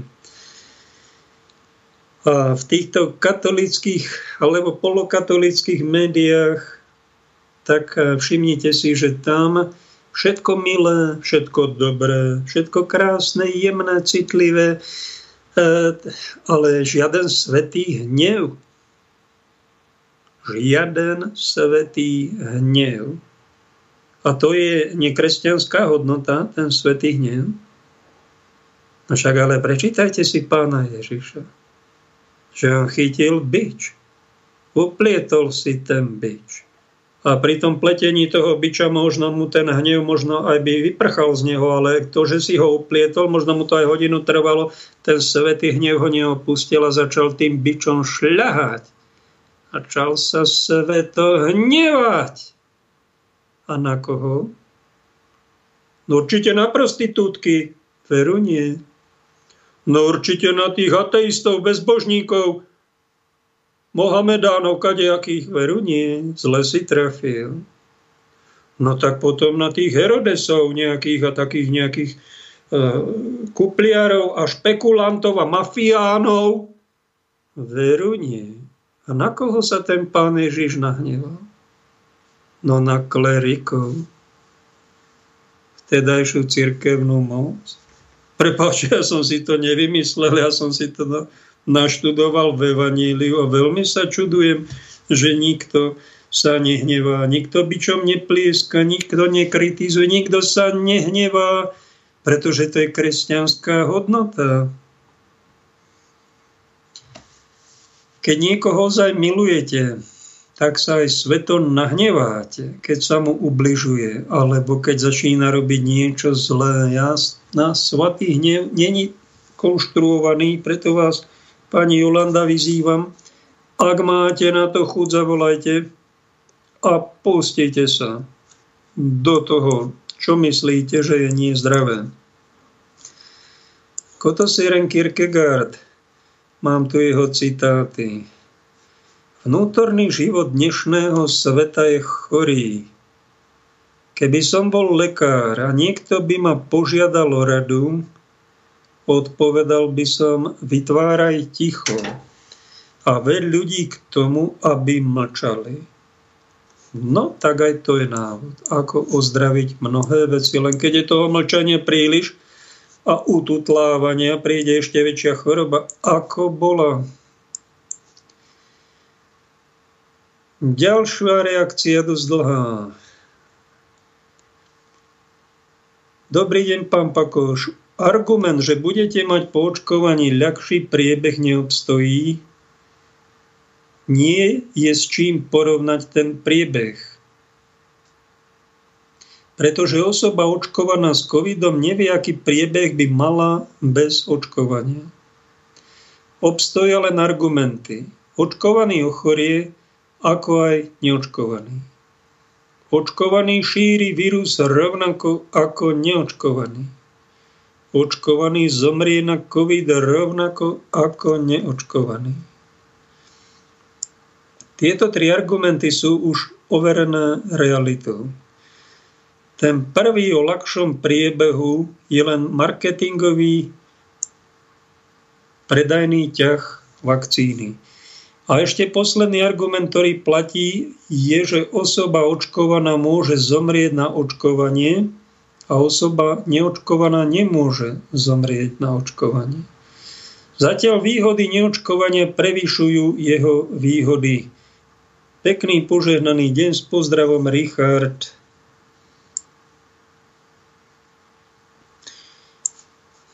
Upozornila ma jedna pani, jedna sestra, že počúvajte, vy stále hovoríte o tom očkovaní. Však sa spolahnete na Pána Boha. A tak som sa zháčil. Ďakujem. Takým, revíz, takým revízorom nášho života sú totiž aj ľudia, s ktorými sa stretáme, s ktorými ten nejaký čas strávime a oni si na nás niečo všimnú. A pekne ďakujem a prítomnosti tejto milej sestry si už dám pozor, aby som tému očkovania E, nevyťahoval. Pretože sú toho plné médiá, vysielame o tom, je to natlačené správa, zľava, z hore, z dola a Je to umelina jak hrom a napáchli sme tým svetom a ten svet má teraz takúto podobu, ten, tá pachu sveta. Fakt si dajme pozor, aby sme z toho neurobili hlavnú tému svojho života. A čo som sa medzi kresťanmi stretol, aj medzi kňazmi je veľká taká úcta. To je krásne. Úcta. To si zoberte. Si očkovaný, nie si, je to tvoja vec, a zachováme k tomu rešpekt. Ak má niekto výhradu vo svedomí, tak všetko je v poriadku. No horšie je, keď viete, čo sa môže stať, keď toto v Vatikáne urobili so švajčiarskou gardou, že traja chlapci dostali padáka. A čo keď príde nariadenie vlády po tomto príklade povinné očkovanie všetkých zamestnancov štátnych Slovenskej republiky? Ak nie ste očkovaní, môžete skončiť s prácou. Toto je kresťanstvo? Veru nie je. To je už segregácia. To je už nátlak. To je už likvidácia. A keď niekto hovorí o nejakej fa- kryptofašistickej agende, tak toto je ono. Pretože tí ľudia vyhodení z práce môžu byť úplne zdraví. A dopadnú tak, ako prašiví ako nejaký roznášači toho najagresívnejšieho typu vírusu, ako keby... No a toto, toto je ďalšie klamstvo a ďalší plod toho tej nepravosti. Pozor na to. A čo keď vám, milí kňazi, koľko je vás?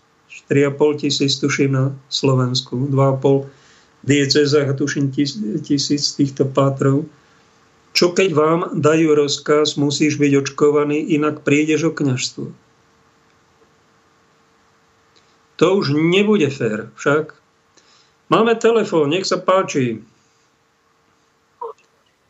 Príjemné dopolud- popoludne vám všetkým prajem, poslucháči aj vám tam v redakcii. Miroslav. Teším sa, že voláš.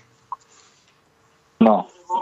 Takže Povedz nám niečo múdreho. rád som vás počúval, rozoberáte veľmi náročné témy a môžem aj vyzdvihnúť Halo, halo, nepočuť. Si tam? Ak nám skončil telefón, lebo ja nepočujem, neviem, či je problém u mňa, ale predpokladám, že ani poslucháči. Mirko, ešte raz vytoč a kľudne začni hovoriť. Ja tu zatiaľ niečo prečítam z Kierkegaarda. Človeka navádzaj mlčať Jedine tak môže počuť Božie slovo. Teraz sa spýtam Peťa Spíšiaka. Prosím ťa, Peťa, napíš mi, či, po, či ten telefon pokračuje, alebo sa prerušil. A mám hovoriť ja, aby som vám neskákal do toho, lebo ja Mirka nepočujem. Halo? Mirko, tam Halo? si prerušilo nás. Ja som tu, ja som vás počul dobre, bez problémov, ale vy nie, tak neviem od ktorej časti. Takže, Niekedy niečo nás počujete? prerušilo. Povedz kľudne, nech sa páči. No, teším sa, že ste rozoberali tak náročné veľmi náročné a veľmi pravdivo a obojstranným pohľadom na to. Takže ja by som mal k tomu tiež nejaké pripomienky, e, také, ktoré doplňujú a nie, aby som kritizoval to, čo ste tam povedali, lebo to je odvážne, čo robíte. Počujeme sa, dobre? Počujeme dobre. Podaj by to vydržalo. No. Tak e, ten Kierkegaarden, len taká krátka poznámka k nemu, existon, existencionalista, veľmi citlivý človek, sa zamýšľal asi v tom duchu, ako to robíme aj teraz. E, tie doby, ktoré on žil, boli veľmi ťažké svojím spôsobom a hľadal zmysel života a dokonca tak hlboko a tak ďaleko v tom mysticizme a v takom uzavretí sa od sveta dospieval vo svojej úzkosti. Ja som si to prečítal v angličtine, niečo o ňom že tá úzkosť hraničila až s depresiou akoby pohľad na dno priepasti, bez nádeje. Priepasť je symbolom, ktorej nemôžete uniknúť. Je to väzením, kde vás nikto nepoteší. Žiadny hlas, žiadna návšteva, ani žiadna pomoc. No my sme v takomto zúfalom stave. Za toho spomínam toho e, existencionalistu, filozofa Kierkegaarda, revizionistu alebo reformátora. A tá církev teraz je takisto prehnitá. To je fakt. Pretože ja sa rozprávam s ľuďmi, ktorí odchádzali a odišli z církvy a sú aj tam v nej. A tí, ktorí sú tam v nej, sú v porovnaní s tými, ktorí odišli bez lásky, bez citu a tí, ktorí odišli, tí zostali zase apaticky uzavretí v depresiách, úzkostiach, ehm, neschopnosti komunikovať s iným, spájať sa. A ja som aj oslovil niektoré osobnosti, e, ktoré mi tu Palkoš, Pakoš spomenul, ktorí tiež prešli životnou krízou a jedna pani poslankyňa, takisto, ktorá je v takej osobnej kríze a bola kedysi v parlamente. No a je to sprievodný zákon tejto doby. Kam sme sa to dostali?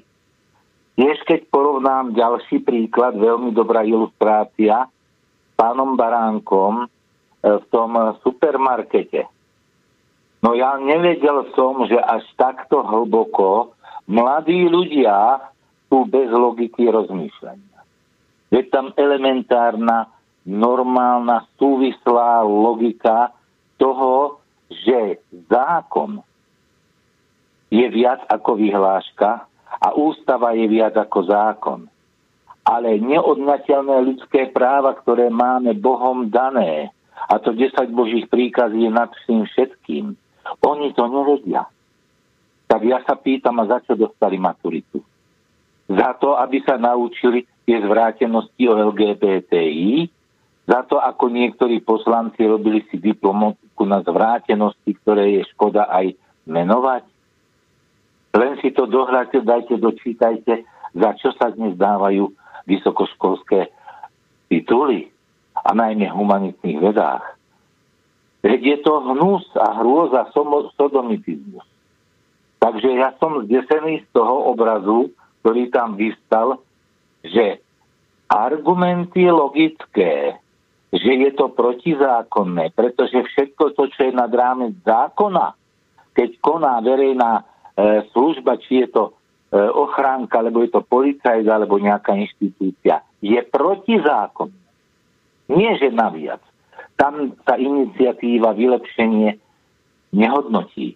Oni to nemôžu, iba musia konať to, čo je medzia zákona. A nejaký papier a cedula kohokoľvek, kto si to vymyslí, hoci aj premiér, je toľko hodné, že akurát tak do pece do koša. A e, troška mi tam chýbala tá reakcia tej pani, ktorá hovorí, však to môže nakresliť, napísať hoci kto. Tak mohla taký papier vyrobiť rovno a dať tam svoje rozhodnutie, ja ako osoba, kľudne tam napísať svoje meno, nariadujem, že všetci, ktorí chodia bez rúška, majú právo prejsť. A toto je také hodné, ako tá vaša vyhláška. To je na rovnakej úrovni mohla to tam demonstratívne ukázať.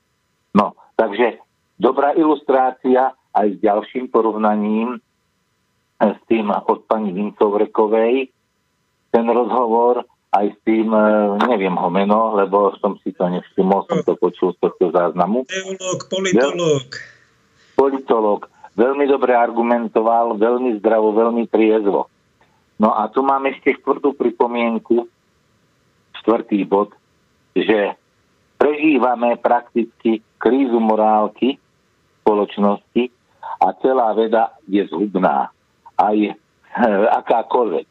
Či je to technika pre výrobu striekačiek, či je to vakcinácia, či je to výroba alebo vzdelanie v medicínskej oblasti, keď toľko ľudí, a nie len medikov, ale aj sudcov, právnikov, ale aj mladých s maturitou sú takto pomílení a nechajú si do žil strieknúť niečo, od čoho garanciu nedáva výrobca. Veď ani na bicykel by som si z kopca nesadol na bicykel, ktorý nemá garanciu. Veď to je o život a nie je to ešte toto. Oni takúto logiku nepoznajú. Nikto na to nedá záruku a ešte to aj podpisujete a neviete, čo tam je, aké zloženie, aké výsledky, aké fatálne dopady to môže mať. Nie len za, za chvíľu, za mesiac, za pol roka, ale aj po rokoch. Sú látky, ktoré účinkujú po rokoch a sú zhubné a smrteľne nebezpečné. Je tých, je tých vecí okolo tej vakcinácie veľmi veľa, také, ktoré musí normálny človek z duše nenávidieť. Počúvaj, prečítam ano. ti takúto správu z Kanady, tuším, je to. Poznám kňaza, ktorého veľmi obdivujem a ktorý, aj keď tieto očkovacie látky a všetky ďalšie nezmysly súvisiace s covidizmom, ktoré sa dejú v cirkvi a vo svete, úprimne nenávidí, vakcínu si nechal pichnúť. Hádaj prečo? No, ja si myslím, že zapredal svoju dušu diablu. To je jeden motiv. No, to neunáhli sa. Aby mal aj no. naďalej možnosť slúžiť ľuďom v nemocnici ľuďom, ktorí by zomreli bez sviatosti, aby im, a potom by im nemohol slúžiť. Robil som ti kapla na 9 rokov v bansko nemocnici, kde zomiera každý deň traja ľudia. A mohli sme mnohokrát to je súčasť práce kaplána, že ťa zavolajú, zomiera človek a buď ho vyspovedáš, alebo keď je bezvedomý, mu dáš posledné pomazanie, rozhrešenie. Aha. Aby toto, veľmi šlachetná práca, aby toto on mohol robiť, túto vakcínu si zobral a ja by som povedal, tak toto je hrdinstvo a bude to odmenené nebom. Ty máš aký no, názor ako, ako baptista protestant? No mňa napadlo e, kniha Dominika Tatarku za komunistov nebola vydaná. To bolo za Husákovho režimu a on bol vytlačený z klubu spisovateľov zo spoločnosti a samozrejme no, v tom režime živoril a napísal knihu Démon ústupčivosti. Čo ty na to povieš z tohto nadpisu? Keď budeme ustupovať démonovi, že si nám dá pokoj potom už. No, väčšina by mala sa vzoprieť, ale sú takéto výnimočné prípady, že niekto má takýto, takúto intenciu, takýto úmysel, že to robí preto, aby mohol pomáhať iným. Preto ja neodsudzujem no, ani toho, áno. ani toho. Každý nech sa riadi vo svojom svedomí. Áno, Nebudem ho odsudzovať ani e, kritizovať, lebo rozhodol sa takto presvedčenia vo viere a sú to takí hrdinovia, ktorých sme videli aj, že matka zastane svoje deti alebo otec skočí pre dieťa do horiaceho sa domu a zahynie tam a dieťa treba sa oslobodí. Takže e, ťažko takéto veci, e, vie, čo všetko prebieha v duši človeka mysli a v skutkoch, tak ale ten skutok je mienený šlachetný, tak nebudeme to odsudzovať takýto, takýto stav. Ale keď príde plošné, celoplošné nariadenie, povinnosť vakcinácie, ako to avizoval už pán prezident Biden, že to chcú dať povinne, no tak začneme lá. Začne no, byť v úvodzovkách veselé. To je, že E, keď sa dali rúška, no rúška znesieme, ale očkovať sa nedáme. No potom prišlo postupne samozrejme aj to očkovanie, vakcinácia kvôli pasom, kvôli e, testovaniu, dovolenkám alebo zamestnaniu. No už a hodne ľudí sa nechalo. No a keď teraz príde nariadenie takéto, ešte to pritvrdia, tak aj tá zvyšná polovica niektorí povolia, možno polovica a takto. A ostatní budú ušlapaní, donútení. No, E, kde je tá hranica. Kedy už povieme dosť, ale niektorí povedia skorej, 10 sa ich nájde, no tak tí nezachránia republiku ani seba, zomelie ich to, potom ďalší prídu naraz. A to je tak, pripomína mi to aj odvoz Židov, hej, že jedli do koncentráku a pozeral sa tam kňaz. No mňa sa to netýka, lebo ja som nie tej viery. No potom odviedli iných komunistov, no mňa sa to netýka, ja nie som komunista, hej. No a keď viedli jeho, tak sa pozeral iný, no ja nie som evangelický farár, mňa sa to netýka. Čiže máme to tu teraz znovu. Veci, Myslím, že situácia je katastrofálna a zač- mali by sme si ju začať uvedomovať, ako nám píše poslucháčka Jolanda.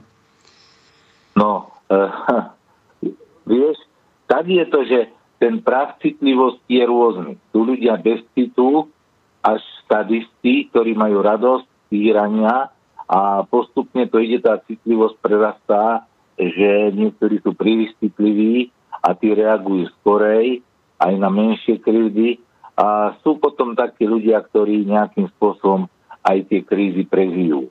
A to je stratégia prežitia. A teraz sú medzi nimi aj tí dobrí, ale aj tí vypočítaví, aj takí zradcovia. Čiže mm, e, takéto e, krízy čistia ľudstvo, hej, ale dokonale nič nie je vyčistené. Hej. Tak ľudstvo sa bude nejakým spôsobom uberať, ale myslím si, že po covide už život nikdy nebude taký ako pred covidom a bude do značnej miery a vo všetkých stupňoch a predstavách zmenený. Nebude to jednoduché. Tak no, musíme byť pripravení aj na skúšky. Náš no, pozemský pobyt to, to není len zábava a sranda. To sú nie, niekedy aj ťažké skúšky a naša generácia, ktorá nemala vojnu, Väčšina z nás nevie, čo je hlad. Máme áno. teplú vodu, máme áno. stravu, áno. máme plné brucha. My, my sme tak rozmaznaní, e, že možno aj musíme zažiť aj niečo, čo predchádzajúce generácie zažívali, kde išlo o život a kde to bolo veľmi tvrdé, aby sme si vedeli vážiť aj normálneho no ja života, lebo si to nevážime, keď to máme akoby zadarmo. Hmm. Máme poslednú minútku. Mirko, daj nejakú vetu na záver.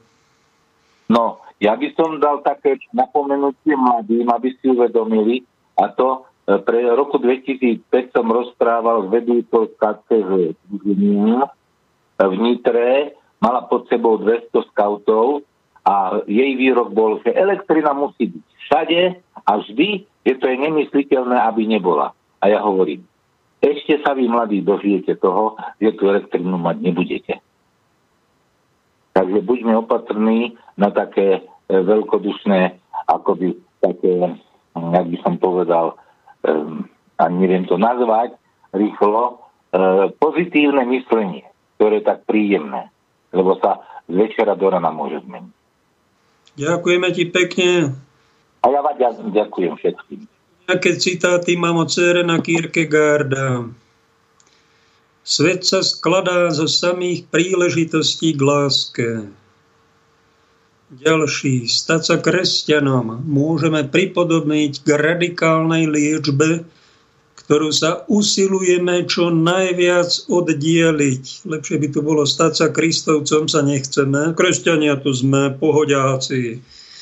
Ale Kristovcom sa stať to je radikálna liečba nás samých, ktorú veru veľmi málo jedincov sa odhodlá niečo obetovať, sa niečo sa nasadiť, radikálne sa do niečoho pustiť. Väčšinou povieme, to nech rieši niekto iný.